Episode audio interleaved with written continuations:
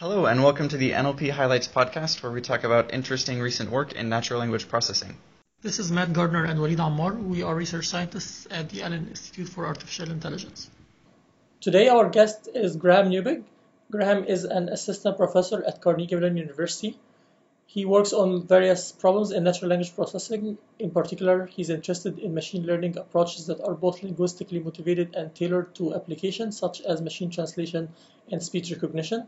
It's a great pleasure having you with us today, Graham. Uh, yeah, nice to be with you.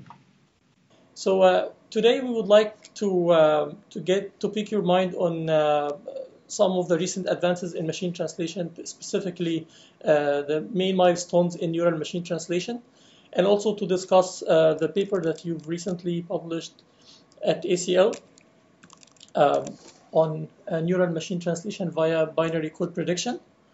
Uh, so mm-hmm. Let's start with the machine translation discussion and uh, what your views are on uh, on this, like the recent uh, advances. Okay. Um, so I think basically it's a really exciting time to be in uh, machine translation right now because uh, incredible progress has been made in the past four years or so um, due to the advent of ne- neural machine translation. And you can see very real advances where uh, language pairs that were very difficult to do before, like Japanese English or Chinese English, are actually getting to the point where you can uh, read and understand uh, the text um, to a point where you can actually get most of the useful information out of it, which I think is really exciting. Um, of course, there are still lots of problems uh, left. So um, recently I tried to uh, cook a Korean dish, and I got um, I got a bag that had the instructions in Korean. And I tried to run it through Google Translate and realized that there's still a lot of work to be done. um, but for uh, for domains where we have lots of data, um, for example, or language pairs where we have lots of data, things are, are really much better than they were uh, a couple of years ago. So are you saying that uh, in cases where we don't have a lot of data, you would still uh, recommend using phrase-based machine translation? Um, I, I wouldn't go so far as to say that, um, although you could make an argument that that is the case. Um, there was just a paper that came out uh, by Philip Cohen called um, Six Challenges for Neural Machine Translation, which will be uh, appearing in the workshop on neural machine translation at uh, at A C L, which I'm also co-organizing.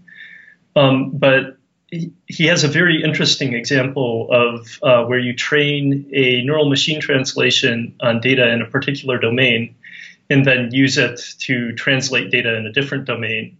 And you can see the phrase-based machine translation system kind of falls apart, and you don't know, uh, you can't figure out what it's supposed to be saying. But the neural machine translation system uh, basically uh, attempts to translate translate into something it already knows how to say. So if it's translating something from the Bible, uh, or if it's trained on data from the Bible and it's translating something from another domain, everything will come out very biblical and might not have anything to do with the, the input. Um, and the, in a way, that's a little bit scary because, you know, you never know what you're going to get. And it, there are, uh, you know, you have trouble having confidence that what you get is actually what uh, what came in on the source side. But overall, I think the average level has really gone up a lot, um, even in some uh, lower data scenarios. So you said earlier that Japanese English and Chinese English now work a whole lot better with neural machine translation systems than they, than mm-hmm. they did previously. What What mm-hmm. is it about these new techniques that make it work so much better? So I think the biggest thing... Um, If you just look at the results, the biggest thing that you'll notice is that the sentences that come out are actually grammatical, and they actually make um, they actually make sense in the target language. And I think that's partly because you have a really strong uh, language model on the target side that is based on uh, training on lots and lots of data. Um, didn't, they also did, seem. Didn't, uh, we yeah, have, sorry, go ahead. Didn't we have that previously though? So like, you, like with a. synchronous context-free grammar or whatever, you have a language model on the target side that you're using as you're decoding. So what what's actually different here? Well, there we normally used n-gram language models, which are just not anywhere near as strong as uh, L S T M-based language models, uh, for example. Another thing is uh, that is actually surprised, quite important is whether you're able to generate things that the language model likes in the first place. So if you had a synchronous context-free grammar or a phrase-based machine translation system, uh, it could be that the good sentences are just not in the search space, not in the space of hypotheses that you're considering. Um, and in that case, you, you know, no matter how strong your language model is, you can't uh, recover. Uh, on the other hand, uh, that's kind of the core reason why Uh, neural machine translation systems tend to produce things that don't match the source at all. It's because they believe in the language model and go in and generate uh, whatever they think sounds natural. So. Makes sense. So uh, what would you say the main milestones were in the last few years in uh, neural machine translation? Uh, it seems to me that sequence-to-sequence models and the introduction of the uh, neural language model um, and uh, the uh, attention mechanism are three of these milestones, but I'm not sure what others, what other milestones are there. So I, I think the yeah the the main milestones are basically the encoder uh, encoder decoder architecture by um, which actually has been around for a long time, but uh, was kind of rediscovered in two thousand thirteen, two thousand fourteen by uh, Kalkbrenner and Blunsom, and then Sutskever et al. And then attention, Um, which came out in two thousand fourteen fifteen uh, by Badenow et al., are the two really, really big milestones. Um, other milestones are the use of subword units for machine translation. Um, that is either in the form of byte pair encoding uh, by Sennrich et al., um, and, uh, or word piece models, which are used by people uh, in Google often. And basically the idea there is that um, there's two problems with using lots of data for, um, or sorry, using large vocabularies in neural machine translation. And that is, uh, one, that computation becomes too heavy, and two, that you can't generalize to words that you've not seen before. And apparently splitting things up into subwords basically is a really effective way at fixing that. So, um, so this helps with like, uh, morphologically rich languages where you need to like make sure the inflections match between the two languages? Um, it, it definitely helps. It doesn't solve all the problems there, but you're basically making making it possible for the neural M T system to try to solve those problems, where if you just have an unknown word and you treat it as uh, a special U N C token, um, then you're never going to be able to translate that uh, properly. So that that's a big, uh, a big advance, I guess. Could you, so what is the, uh, the main way they do this uh, in the paper that you mentioned? So um, the two methods there are slightly different, but um, the, the idea behind byte pair encoding is basically first you split everything into characters. Um, spaces are uh, either treated in a special way or just as an underbar, uh, special underbar character. And then you find the character bigram that has the highest frequency in that corpus. Um, and then you merge that bigram together into a single word.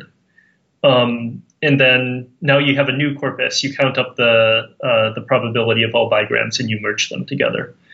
Um, and the, basically this allows you to find high frequency uh, chunks of characters that you then treat as the uh, basic units in your uh, modeling there. Um, the word piece model is a little bit more uh, kind of smart in a way. It, it goes through and um, uh, tries to find a segmentation of the units um, that work, um, that give you a high unigram probability over the entire corpus. So it's a, more of a probabilistic model. Um, there are lots and lots of models for unsupervised word segmentation, but one of the big things in um, One of the big things in machine translation is we work with very, very large data sets. So um, a lot of the previous unsupervised word segmentation models were great, more accurate than the models we're using now, but they're super, super slow, so we can't scale them up to uh, you know, millions of sentences, which is why I think the B P E and, uh, and WordPiece models took off. Cool. And uh, in terms of the uh, how people do attention, so uh, I'm not quite sure about the latest developments in machine translation and what's like state of the art in how to do the attention. Do we need uh, structured attention? Do we need to have to actually uh, make uh, any dependencies when we're doing uh, we're computing the attention probabilities uh, for different words in the target sentence? Um, so I think that's a, a very interesting problem, and there isn't any research that gives a really conclusive uh, solution to that. Um, but one thing that I think definitely needs to be considered to some extent is the idea of whether you've already translated a word or not. Um, and that is used either during training or during decoding, some concept of word coverage in the source sentence. And um, the reason why this is important is because when neural M T systems work well, they perfectly translate the whole sentence, they get all the content right. But again, when they get something that they're not uh, very confident about, they'll either repeat the same word over and over and over again, um, or they'll drop words that uh, that exist in the source, but they just decide not to translate in the target. Um, and even with models trained on large amounts of data, even with models, um, you know, if you just use the vanilla model, you, you end up having those problems uh, anytime you kind of get out of your comfort zone when you're trying to translate things, I think. So we recently read uh, Chris Manning's paper. Um, on, I think it was summarization. Yeah, Abigail Lee and Chris Manning. Right, and we uh, and they had a cool method for for doing this. Uh, I think they accumulate the probabilities that uh, that they attribute the uh, they attribute to each of the words in the source uh, mm-hmm. document, and uh, the more the more attention you give to these words, the less likely it will be that you're you're reusing them in the future. So I wonder if that's uh, if there's a similar thing in machine translation that people use. Yeah, I, I think that idea uh, kind of originated in machine translation, um, or m maybe even before that originated in uh, in image captioning. Um, but the there's a good paper uh, by uh, Trevor Cohn, which was actually um, quite a while ago now, two years ago, on structured alignment biases for uh, neural machine translation.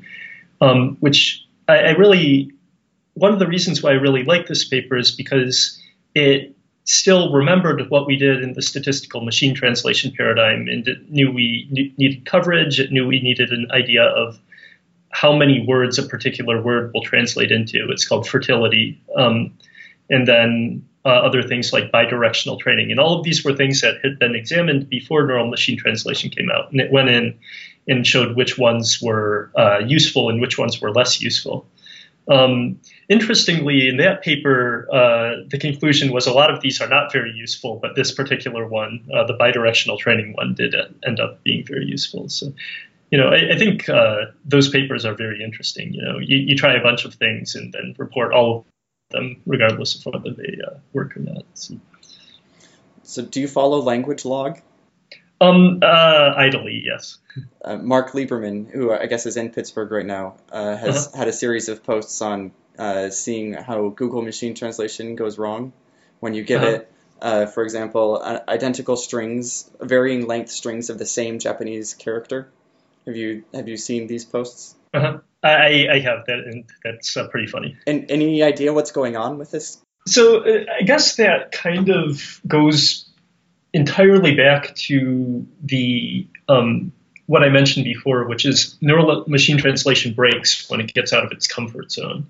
And of course, it's never, in its training data, it's never seen the same Japanese character over and over and over again, because, you know, who would translate that? Uh, so um, because of that, you know, phrase-based translation, what it would do there is it would say, okay, I've seen this uh, once, Uh, in my training data is a single character or is two characters, and then I'll do that over and over and over again. But neural M T, you know, it's it's calculating things as a uh, is a vector of continuous numbers, and it doesn't have anywhere near the constraint, so it just tries to um, tries to generate something that it thinks is plausible. Yeah, um, I, I guess I, for the listeners who aren't familiar with this, I should have said that. You, it turns out if you feed uh, varying length uh, strings of the same character in a variety of languages, uh, you can get interesting, something that some people have said is like poetry out, like you, you get different um, short words and it changes, you add, you add one more character and the output just changes in really unpredictable ways. It's just kind of funny to look at. Yep. So I, uh, I'm wondering if the machine translation, uh, series of results in uh, neural machine translation, uh, copy the words, like use any kind of copy operations, um, which, like you can't directly use the machine translation, but you can use in combination with a translation table, uh, potentially. Mm-hmm. uh, I'm wondering if, if this is something that people have tried. Um, so we had a paper at E M N L P uh, two thousand sixteen on incorporating lexicons into neural machine translation. So this is just a dictionary where you have one word translate into another word with a um, with a particular probability, and that is actually very effective at helping get get rid of uh, some of the uh, crazy results uh, that you get, because um, basically it gives the neural M T system a very good hint about Uh, how it should be translating each word, um, and you can use that to bias the probabilities that it's uh, that it's using, and that helps your translation of content words. For example, it helps not translate uh, random content words into random other content words. Like we had an example in our corpus where it translated Tunisia into Holland, um, because you know they're similar semantically, uh, but uh, or Tunisia into Norway, sorry. I, I made the same mistake in neural M T system did. but, um, but yeah, basically, uh, yeah, so there's that method. There's an, a couple of other methods um, that kind of follow up on that or expand it uh, to doing phrases, uh, or are trying to expand it to doing phrases as well. Um, and that's particularly effective when you don't have very much training data. So if you have a very small amount of training data, then phrase-based systems can still be competitive or even better than neural M T systems. Uh, but incorporating something like that does uh, raise the level of the neural M T system to be about the same or better than the phrase-based system, even when you have uh, much less. So, um, I think it's really important, and it's something that people will continue to be thinking about, I imagine. Cool. And uh are there any tools that uh, people should be able to use uh, out of the box in order to do neural machine translation now, uh, like uh, C D E C and uh, the other uh, phrase-based machine translation systems? So there, there are a lot of tools. Um, maybe the most widely used ones are OpenNMT by Harvard and Nematis by, um, by Edinburgh. Um, of course, I'm making my own toolkit Uh, called X N M T, uh, which is kind of designed to be a research-based toolkit um, where you can try new ideas quickly. Um, there's also a number of a uh, couple very nice uh, releases by uh, Facebook and Google recently, where Facebook has their new uh, uh, method of um, translating using convolution, and Google has a, a new method translating basically uh, using only attention operations and not uh, not using recurrent neural networks, which is kind of a, both of those are kind of new uh, paradigms. I haven't actually tried those tool toolkits out myself, but uh, it's high on the list of uh, the things that I want to try to do. So. It's interesting. So I can imagine how uh, you could use uh, attention only to substitute for R N Ns. Uh, mm-hmm. I'm not sure how, uh, so th does the Facebook uh, model just replaces R N Ns with C N Ns to aggregate, uh, like to, to aggregate the uh, semantics across the sentence? Yeah, ba basically. And actually, the the two ideas uh, came out within a month of each other and are similar in concept and different in implementation. Uh, and basically, the idea is we don't want to use uh, recurrent neural networks because that locks us into calculating one word at a time, as opposed to calculating uh, calculating for the entire sentence at the same time. And if you can calculate a single operation for the whole sentence, you can think about uh, how much faster that would be on hardware like a G P U, for example. So um, the the Facebook paper is convolutional sequence-to-sequence learning, and the Google paper is attention is all you need. Um, so th those are two nice papers to check out, I think. Um, so transitioning into the paper, uh, one of the problems with uh, neural machine translation is that we have to do this joint softmax uh, to predict the next word in the target sentence. Uh, so mm-hmm. could you tell us a little more about this problem and uh, what are like previous attempts to solve this? Mm-hmm. So the the basic problem is that um, we have a large vocabulary in our target uh, in our target language. It might be anywhere um, if we're using words as our targets. It might be anywhere from four uh, like forty thousand to eighty thousand. Um, And then we turn everything else into unknown words, and we can't translate the unknown words very well. As I mentioned before, subword models um, are very popular now, but even with subword models, we're still calculating eight thousand to maybe thirty-two thousand words in our target vocabulary. And when we do so, we have to do uh, a big matrix multiplication over all of those uh, things in our target. Um, and then we have to calculate the uh, the probabilities of all of those words using a softmax function. And that can be very costly, and it's particularly costly um, if you're not using a G P U. So uh, let's say you wanted to deploy um, a machine translation system on a mobile device or something like that. Um, obviously, you know, maybe mobile devices of the future will have NVIDIA Teslas in them, but uh, they don't. They don't at the moment. So, in order to in order to do that, you want to limit the um, the amount of time that this takes to get your translations um, more quickly. Um, so that is the problem. It, you know, the big softmax is slow in training.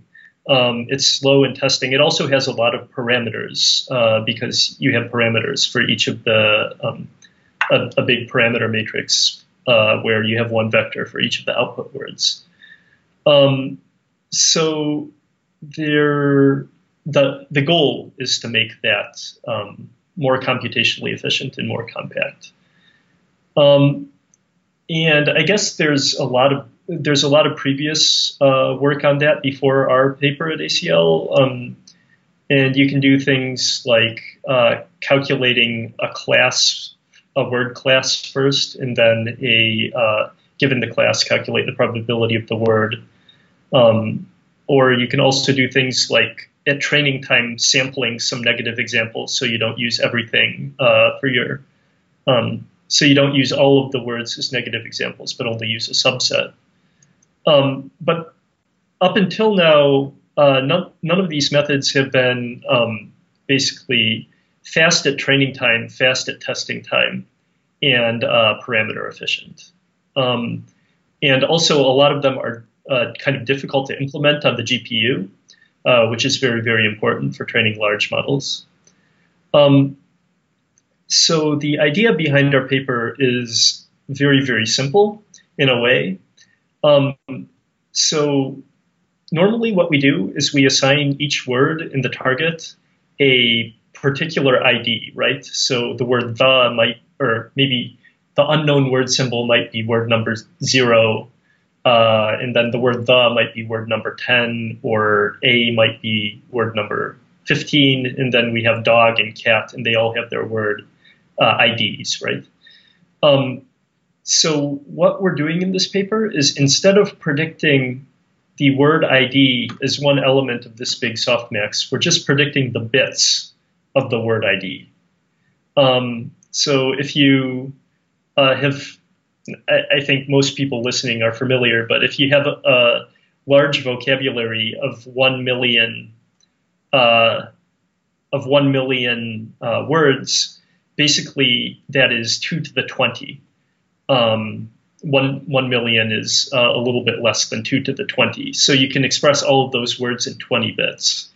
So instead of calculating over those one million words, instead we calculate twenty bits, and our calculation gets much, uh, much, much faster.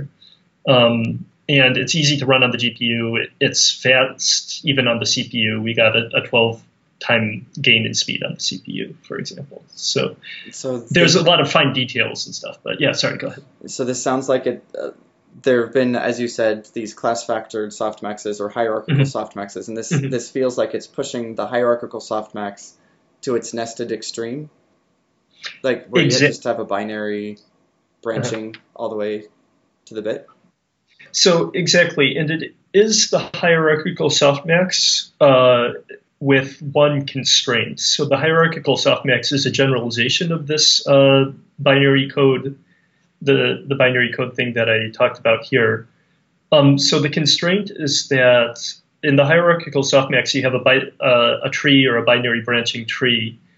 Um, and if you additionally add the constraint that at each level, if the node with depth one, all of the nodes with depth two, all of the nodes with depth three share their parameters, then that will be the same as our method, essentially. Um, you, you might need a whiteboard uh, or a piece of paper to work it out, but these two things are essentially exactly the same. Yeah, that makes sense. So that has huge computational advantages, but it also um, reduces the expressivity of the model. So we have to have a couple tricks uh, to get it to work properly. Do you, uh, I remember talking to some people about trying to be smart in these hierarchical softmaxes about how you cluster words so that the, mm-hmm. the hierarchy is more efficient. When you described this, though, it sounded like you're just taking the word I D and taking its bit representation and not doing anything particularly smart. Is that, is that true? Um, so it, actually, there's a there's a small footnote in our paper that explains uh, about this um, that you'll probably miss if you don't look carefully. But we did try a couple smart things about how to cluster uh, things, and the basic idea is that um, perhaps if the if each bit had some sort of meaning, it would be easier to predict. So, for example, uh, nouns tend to be have their third bit be one, and then everything else tends to have its third bit be zero or something. Um, and I think the basic concept is a good idea, but we tried several incarnations of this where uh, we basically clustered words together using agglom agglomerative clustering um, uh, based on their word-to-vec uh, vectors, or um, a couple other things in that vein, and nothing ended up working better than just having word I Ds that were sorted according to word frequency. Um, so uh, I think there's definitely room to improve on there, but we uh, we weren't able to immediately uh, get that to work. Interesting.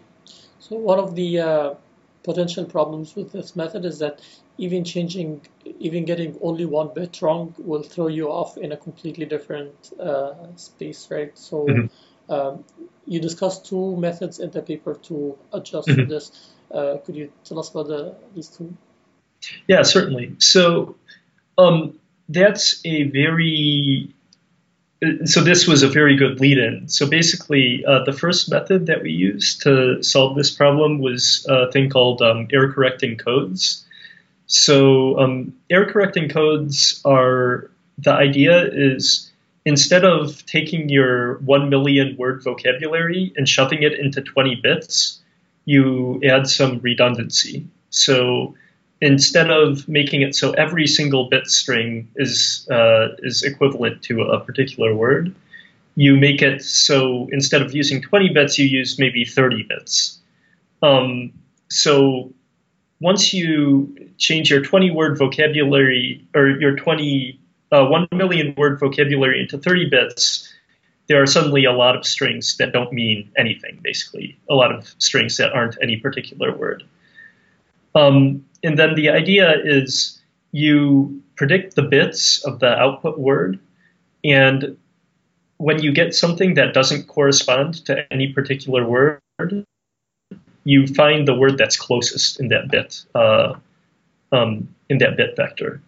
And so, it, yeah, I guess I guess it's like the Hamming the Hamming distance. Uh, you could think of it as the Hamming the true bit vector that has the lowest Hamming distance from the other ones, um, from uh, the vector that you actually predicted.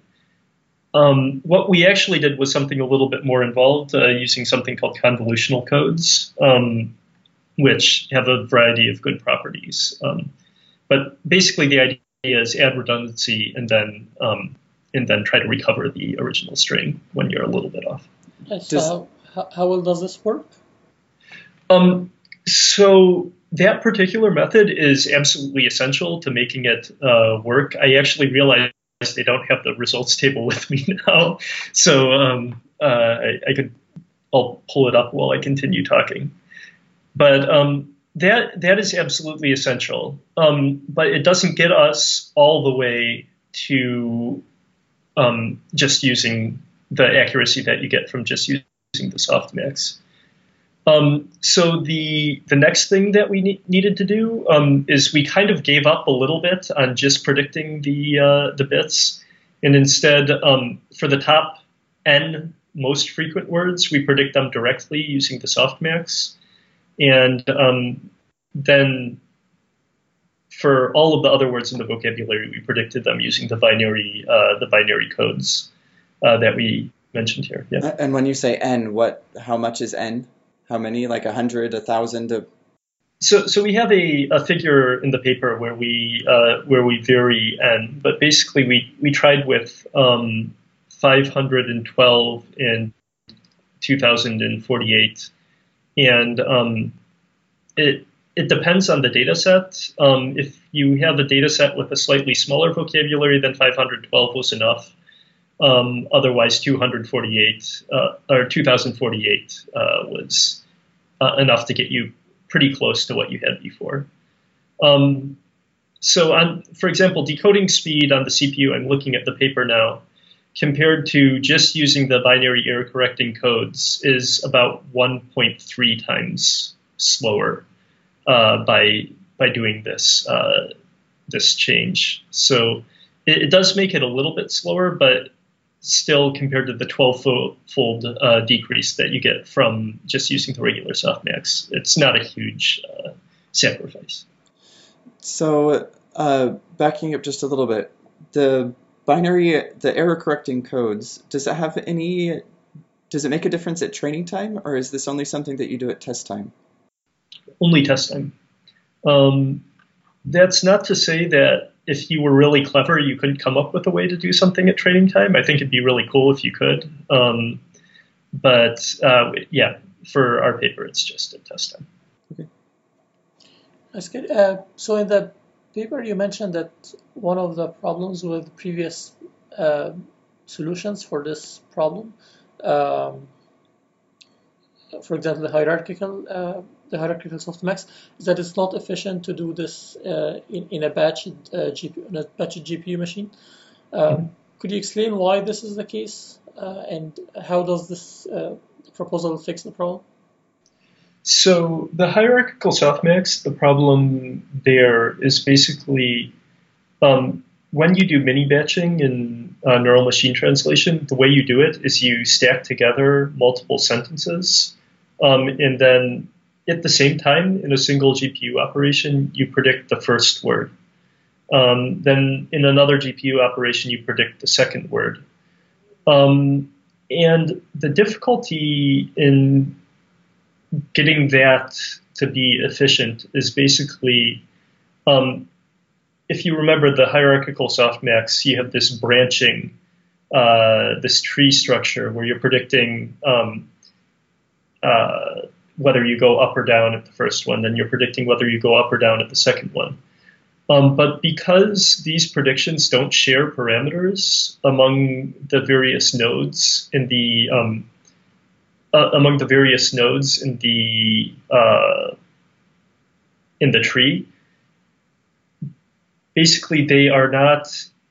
In order to get the parameters in the correct shape to um, to perform this prediction, you have to do a lot of moving memory around.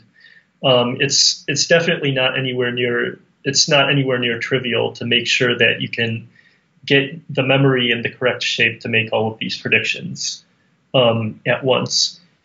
It's even worse when you're actually trying to generate uh, predictions, because when you're trying to generate predictions, you actually have to calculate the entire tree and not just the path along the tree that leads to the word that you're trying to predict. Um, so because of this, it, Um, it's just quite a, like, it's not impossible to implement, but it's very highly likely that you won't want to be doing that uh, um, yourself. Uh, and it, it will definitely be slower than uh, our our proposed method, where it's basically just a single matrix multiply followed by a sigmoid function to predict zero or one for each bit. So, so the, another method that uh, people talk about a lot is noise contrasted estimation. Uh, mm-hmm. My understanding is that we can only use noise contrasted estimation while training, but we cannot really use it to speed up things at testing time. Could you explain this or elaborate a little bit so that the audience uh, know what we're talking about?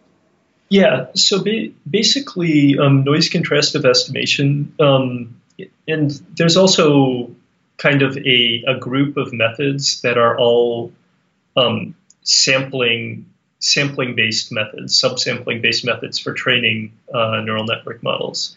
And the way these methods work is when we train a neural network model, basically we want to raise the, or a neural machine translation model, for example, or language model. We want to raise the probability of the actual next word and decrease the probability of all the other words in the vocabulary. Um, but in order to do that, we need to calculate the scores of all the words in the vocabulary. So sampling-based methods, instead of calculating for all the all the words in the vocabulary, calculate for a subset of those scores, and they randomly sample these negative examples. Um, and that's a good uh, it's a good method for training time, because instead of using you know uh, a million words, you just uh, randomly sample fifty words that you want to be using as your negative examples.